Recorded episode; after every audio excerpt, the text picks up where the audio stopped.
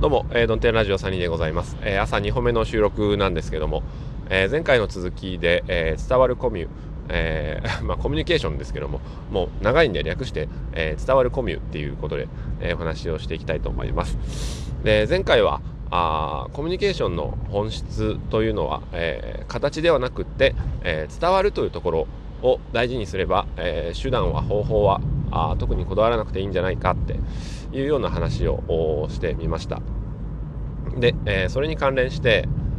じゃあ身近な例で言うとうちのサニーズマ奥さんとのコミュニケーションはどうなんだっていう話なんですけど、人とのコミュニケーションにおいて、じゃあ伝われば何でもいいのかっていうことを言われた時に、そうですと。ただ相手によって、そこを変えていくことが大事なんだろうなっていう、多分これは研究し尽くされて古めかしいテーマだと思うんですけども、個人的に思いましたのでここにまとめておきます。だからサニーズマの場合は例えば、視覚、聴覚、嗅覚、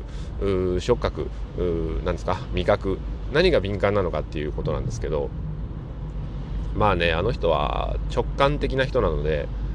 視覚、目に入ったら散らかってると、目に入ったら片付けなきゃな、まだここにマスク置いて、これ洗濯していいのこれ何洗っていいのって、目に入ったものに対してはかなり反応するんですよね。だから、視覚的に分かるように、伝えるっていうことが、うちの妻の場合は効果的なんじゃないかなと思ったりします。逆にその聴覚だとね、あんまり分かってないような感じなんですよね僕の話し方が下手なのかもしれませんけど、話をしていてもあんまり伝わってる気がしない。だけどもやっといたよ、片付けといたよ作っといたよっていう、目に映るものっていうものには非常に、反応が濃いというかリアクションが濃いような気がしています。嗅覚、触覚の辺は別に、あんまり、コミュニケーションにおいては妻とのですけど、そこはちょっと置いといて、味覚も置いといてですけどね、だからまず伝わるということを、目的にしたときに、第2弾としては相手はどういう手段で、伝えれば一番伝わりやすいタイプの人なのかっていうことを考えるっていうことですよね。だから、一人の人に対して、じゃあ文字で書いて伝えたから、伝わったよって言っても、もう一人の人に対しては、B さんの方は文字ではなんかよくわかんねえと、耳で聞くとすごく理解が早かったりする人もいるわけですよね。あるいは、なんか言葉じゃよくわかんないから絵に描いてっていう人もいるじゃないですか。だからどのタイプなのかなっていうことをまず見極めることが、先なんじゃないのかなっていうことですよね。だからコミュニケーションする中でそういったところを見極めていって、そこを活かして、電話タイプの人なのか、メールタイプの人なのか、写真タイプの人なのか、音楽タイプの人なのか、はたまたその電話タイプだから言葉に残らない、形に残らない、電話とか音とかの人の、いろんなタイプがあると思うんですけども、だからサニーズマに対するコミュニケーションを、どう変えていこうかなっていうのは目に入るところから、目に映るものから変えていこうかということですよね。でもね難しいなと思うのは、サニーズマはね目に入るがゆえに、目に入るところに重要なものとか、いろんなものを置いておくのが嫌いなんですよね。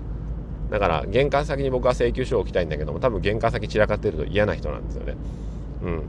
だからそこがねなかなか難しい、相反するとこです。僕はその玄関に、家出るついでに支払いができるように、玄関の鍵置き場と一緒に、請求書を立てるスタンドとかをできれば置いておきたい人なんですけど、そういうのは、サニーズマは多分好まないんですよね。人が入ってくるし、散らかってるとかなんとかそういうことを言って、とにかく見えにくいところにいろんなものをしまい込むというか、置こうとするんですけど、それすると今度、サニー的には逆なんですよ。僕は視界から消えると、なくなったものと思いますから、もう目に見えないものはないんですよね。あれないと。で、だから朝腕時計は必ず机の上に置いておくようにしますし、弁当箱は、忘れないように玄関の靴の前に置いておきますし、だから腕時計をね、僕が机に置いた腕時計を誰かがしまったならば、次の日僕は腕時計をしていかない確率が高くなるんですよ。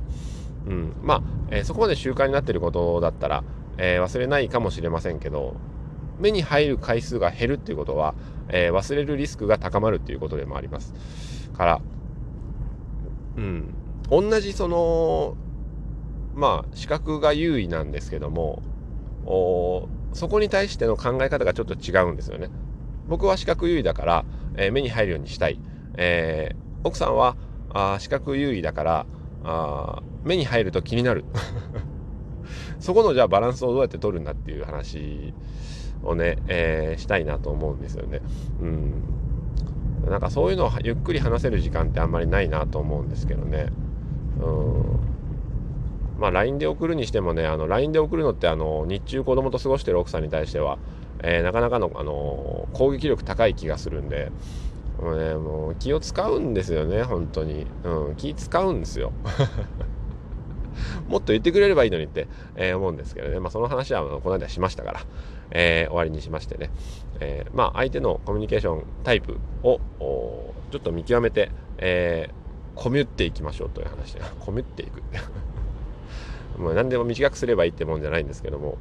結構でもね、この次ちょっと略語の話をしましょうか。ということで、今日も晴れやかな一日を。さよなら。